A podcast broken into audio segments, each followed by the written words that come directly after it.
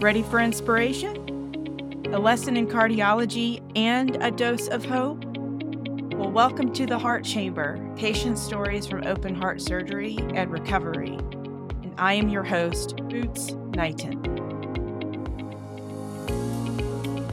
Welcome back. This is part two of kind of three part story where Boots is sharing her journey with open heart surgery and the events kind of surrounding that. The part one, she walked us through the events leading up to having open heart surgery, and then also with the death of her mom. And then now we're kind of gonna get into what happens next. And I can't wait to sort of keep the story going. It's really a remarkable one, and I look forward to part two. Thanks, Mary. And again, my friend Mary Olson joining me from Washington State. Yeah, so last part I left off with my mom cleaning out her house 12 weeks post open heart surgery. I'd given myself nine days in her house and nine days to completely consolidate her life. And I ended up hiring an incredible, you know, team of people to come in and help. But it was still really up to me to go through everything on my own. And I was also at the time not fully acknowledging that I was dealing with my own cardiac depression. My surgeon had warned me that people who have heart surgery typically get depressed afterwards. It's like cardiac depression. And that's something I'm going to dive into in a future episode with actually a variety of different people who have various perspectives on cardiac depression. But for this episode, you know, it was in the background. I was on like an antidepressant and an anti anxiety med to help me. That was like such a good thing to do. And I really encourage you to speak with your medical provider about that should you be facing heart surgery because it it is real and I I did write about it in my journal and it hit me pretty quickly like I was still in the hospital and it, it's a very different type of depression than actual like episodic depression or maybe brain chemistry depression. This it, it's its own thing. So I had that in the background and I'm grieving my mom. I'm thinking I'm going to go back to my job teaching soon after soon after I get back, which would be like mid-April 2021. And I notice I'm starting to have some pain in my sternum that's different. And by now the, the swelling had mostly gone down. It, it takes a while for the swelling to go down in your sternum. And i could start to feel the sternal wires. And then i go back to work and i'm having more and more pain. I'm noticing that i can't lift anything. And by mid-may i call my surgeon and talk to the PA and tell her what's going on. And by now, I could really feel the wires. Like I could run my fingers up and down my sternum and find each individual wire. And she gets me on the phone with my surgeon and I describe to him what's happening. And he's like, you know, I was worried about this. He's like, I'm very, so I'm a very petite person. And mm. he acknowledged that. And he said, you know, most people, like 99% of the people, have no problem with the sternal wires. But he's like, you're probably that 1% who reacts to them. And I kept feeling like they were touching my nerves. And so I would get like these electrical pulses going down my arms. It was like awful. It, it wasn't like just uncomfortable. It like really hurt when it happened. And I felt like the wires were starting to work up through my skin. It was it was pretty gross. And so early June, Jason takes me back down to Salt Lake and they have to open up my entire scar, my entire sternal scar that I'd worked so hard to heal well and take out all the wires. Now, these wires are, had already adhered to the bone or the bone had already adhered to them. And so it was a lot of trauma to my chest to pull all these wires out. And I think there was seven of them six or seven see even that see memories do start to fade. Um, so I, it was a you know it was an outpatient surgery. I mean they put me under but i was able to go home same day. And i was sore. It really was a traumatic surgery to my chest. And my whole right boob was swollen and black and blue. And i just kept picturing him like like having to put his foot up on my boob. I don't know he didn't do this, but like I had this like vision of him like just like pulling. it was it was intense. But I, I love my surgeon and and he and I get along great. And he said it was a success. And I was like, hey, I want to keep my wires. He was like, why would you want to do that? And I was like, well, I don't know. It's like, you know, I want to make jewelry out of it one day, or I don't know, an altar. I why not? They cost me however hundreds of thousands of dollars. It felt like at that point. And so t- it took me about two weeks to like work up the the nerve to open the package and like look at them. But when I did, the first thing that was shocking was how thick they were. And I was like, wow, you could like fix a chain link fence with these things. That was my first oh my first impression. My second impression was it looks like part of a wire is missing. And my heart falls through the floor. And I had had a heck of a recovery this time around. Like it took a long time for the anesthesia to leave my body. I was extremely depressed. By now, it was late June. Normally, I'm mountain biking and climbing mountains, and I couldn't do anything. And the grief of my mom was like finally settling in. And I was just over it. Like, I felt like I had just been pummeled by the universe, everybody. I was not in a good place. And I called down to, to the office down in Utah and I was like, hey, I'm holding all these wires in my hand. And I wonder if one is still in my body or part of one. And they're like, the person was like, okay, I'll check. And she's like, I get, you know, I went back and read all the surgeon notes. He says he got it all. Would you like to get an x ray just to make sure? And I thought to myself, and I was like, I rather shoot myself in the head than go into another hospital right now. Like, that's how I felt. I was like, I am just going to take your word for it. But deep down, I felt like there was still a part of a wire in me just mm-hmm. by the way these wires looked. So, you know, I go through the rest of the summer. I'm like really grieving my mom. I'm working with the the person she kind of put in charge of how she set things up for me and we're getting to know each other. I'm trying to sell her stuff and I'm having some of the stuff I wanted to keep moved out to Idaho. It was like this dumpster fire. So here I am, like, gr- like grieving my mom, finishing up her life, trying to heal, trying to figure out who I am now after like all of this. It's still COVID. It was bananas. And so by early August, the pain in my sternum is not going away. And if anything, it's getting worse. And it's really starting to bother me just kind of below your like Adam's apple. Like there's like if you touch the middle of your throat, it's like right where that dent is. So at mid August, I was still having pain, but the pain was getting it was like a newer pain that was in the indented part, like right where your collarbones mm-hmm. come together. And so the surgeon, I call and let him know. He's like, I'm going to order a CT of your chest just to make sure you're healing okay. And I walk into the hospital. By now, I think this is the third or fourth CT of my chest since this whole thing began in June 2020 with contrast. I was so sick of the contrast. And they're like, Why are you here? And I tell them, I was like, Well, you know, I had the open heart surgery, then I had the sternal wires removed, and I'm still having trouble. And the guys are like, Okay. And the sad thing was, they recognized me. Like at this point, like the whole uh-huh. hospital knows me over in Jackson, Wyoming. It's like, you know, they see me coming, they're like, "Oh Lord, here she comes," you know. So they they run a couple of images and then the guy comes back in the tech and he's he was so great. And he was like so you said you had all the sternal wires removed right? And i was like yeah. And the surgeon like promised me he got it all. He's like okay. And then i lay there a little longer and then he brings the radiologist in and that like never happens. And the radiologist was like miss knighton i have some really hard news. You still have a wire in you. Mm. That that was yeah, that was a tough moment. And you know, I'm in a mask, they're all in masks, and I could tell that they were like feeling it for me. Mm-hmm. And like I I finally had like nothing left. I couldn't cry, I couldn't say anything.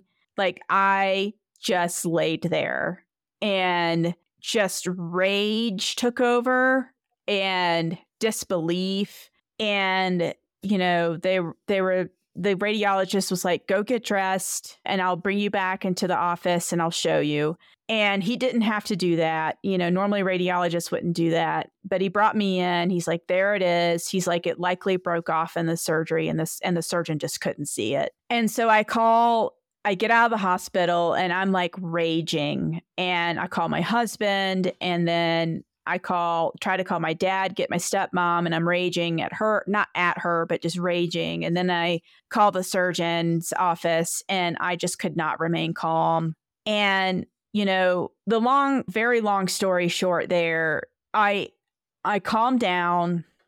I choose not to sue and I choose to meet him as a human being and, you know, he was like, unfortunately, I wish that was the only problem. But he's like, I don't think that's what's causing your pain. He's like, your the top of your sternum never healed properly. He's like, that also happens very rarely, but it happened, and you need to have a titanium plate put in to hold your collarbones together because they're slipping past each other, and that's likely what's hurting. So you know, he's like, I understand if you never want me to touch you again, but I would love the opportunity to fix this.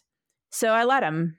And it was, it ended up being the most healing thing I could have done for myself, for him.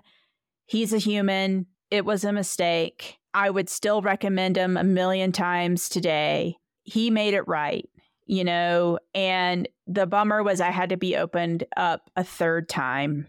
So the top of my scar has been cut three times but it, it was it was difficult but it was beautiful at the same time because it really gave me the opportunity to fully practice true deep forgiveness over something that was like really hard and it set my recovery back.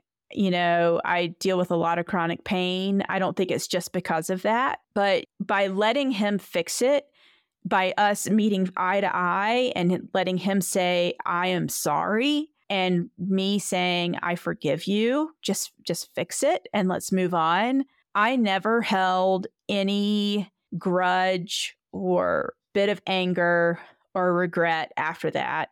And what it provided was peace for him so that he could go back doing the amazing work he does as a surgeon. And then I could fully focus on my healing.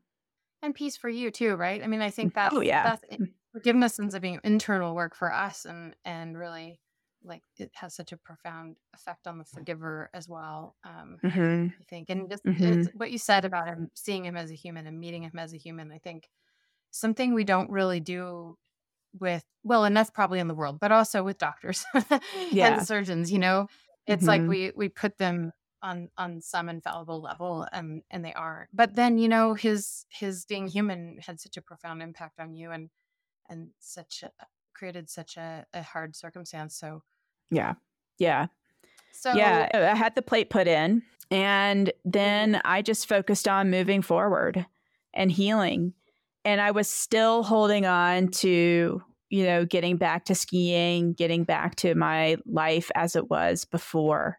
And I had not radically accepted that my life needed to change in every way.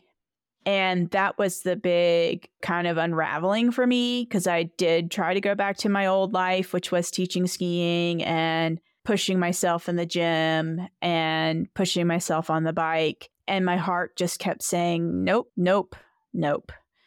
And I really dug myself a hole emotionally and mentally over that because I just was not, you know, you hear of that quote like some you have to let go of what you thought your life would be so that way you could walk into the life that's meant for you. It took many more months for me to really understand that and to accept it. And I mean like radically accept it.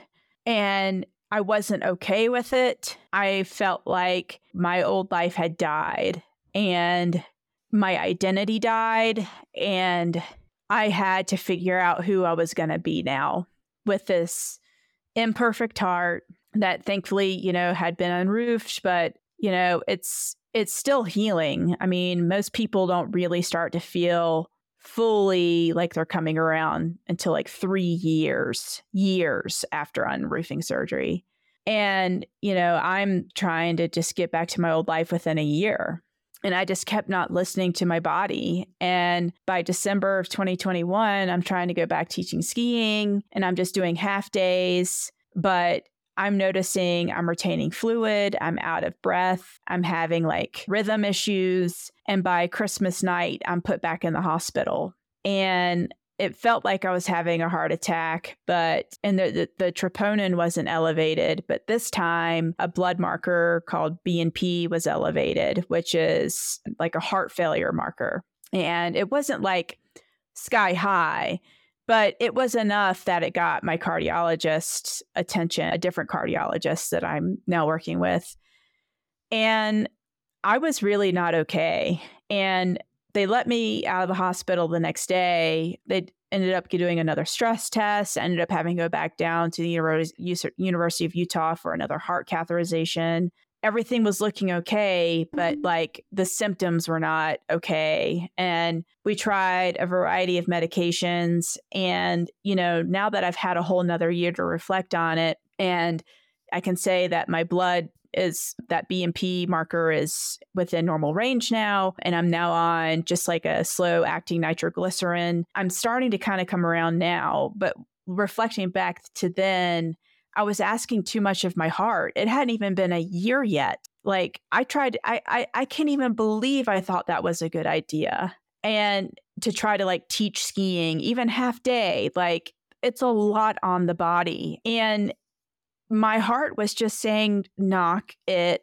off, knock it off. Like, this is not what we want. You know, like I've had to like turn my heart into like this like little personality and like give it like an attitude.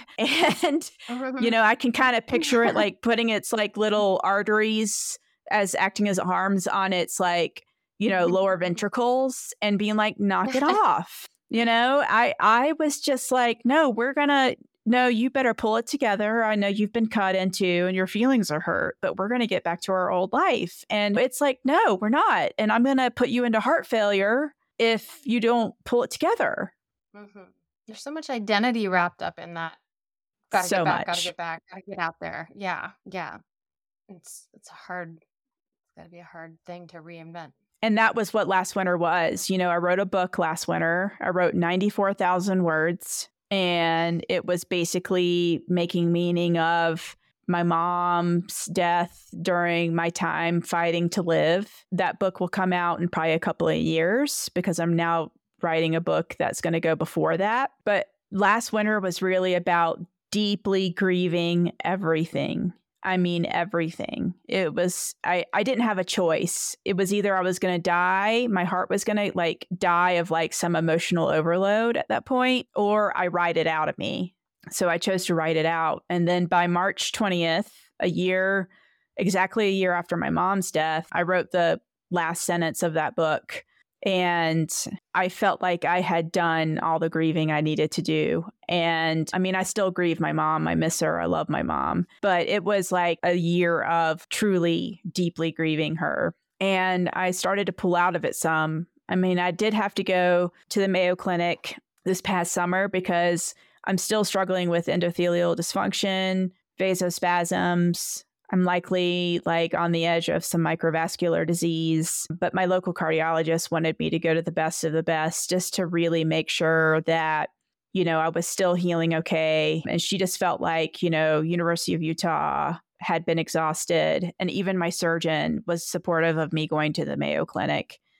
So I wasn't patient with my recovery. I thought I'd been I was being patient, but apparently I didn't know what patience really is. And so I've learned that. I've learned what forgiveness really means and is like not only of forgiving my surgeon but for also forgiving my mom it was such a complicated grief for me that's why there's a whole book that i've written about it and then the other thing that i really have had to learn is just the deep self-love that is needed to get through something like this and the amount of grace that one has to give oneself in order to make it through something like this. And I couldn't have gotten that from a book. You just have to be in it and you have to be living it every day with a damn good therapist by your side and a damn good husband and support network and two dogs and three cats. what would you sort of tell people going in or starting on this journey? If there's if there are just a couple of things to take mm-hmm. away now that you're because a lot of what I a lot of what you've described are things I, have heard you say a few times. I needed to go through that. I needed to go through that. But right. so kind of understanding that everyone has their own journey and that they're going to be, you know, there's no maybe shortcut. But what would you kind of tell people as both advice, encouragement, anything else? If you don't have a therapist, find one, even if it's like a support group, like even a support group, both would be better. But, you know, if you obviously there's the myocardial bridge support group for the defect I had corrected. There's a bicuspid support group out there. There's a microvascular disease support group. I'm part of that also. on Facebook. So like find your people even if it's over social media that like really understand. But I cannot emphasize enough the importance of a therapist because there's so much medical trauma, like the physical trauma of the body that you will endure having a therapist that's trained in EMDR, it's like eye movement, desensitization, and reprocessing. I think that's right. I did a lot of that with my therapist before the surgery, which helped me like be able to stay calmer going into the heart surgery. And then we did a bunch afterwards. And I will tell you, that's why I think my open heart surgery was really not that big of a deal. In fact, when Jason and I were leaving the hospital, I said to him, that wasn't nearly as bad as I thought it was going to be. But we did not do it for my first heart catheterization at Stanford. We didn't prep for that. And I was severely traumatized from that, severely traumatized. And so, actually, like doing pre trauma work and post trauma work is so important for the body. It's really important for the nervous system. And then that way, you just get right, your body can get like right to the healing part. And then just being willing to ask for help. Like, I know asking for help is like kind of almost poo pooed in our society. I hope that's starting to change. But, like, you know, I asked, like, our friends were they just showed up and I asked for meals because I knew that I couldn't do them before surgery and then I definitely couldn't cook after surgery. And I just needed that weight taken off Jason so he could focus on all these other things. And so let your people, let your community help. And if you don't feel like you have a community, I bet you're wrong.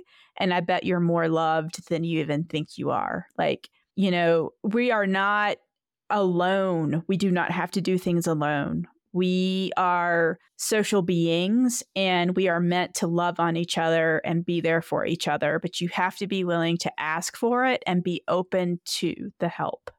So set up a set up a support network ahead of time and then be willing to use it. Yes. as well. Mm-hmm. So, yeah, mm-hmm. into that into that community. Yeah. yeah. Is there anything I think that's I think that's enough. if you're still with yeah, us, thank you. Imagine living this. Yeah.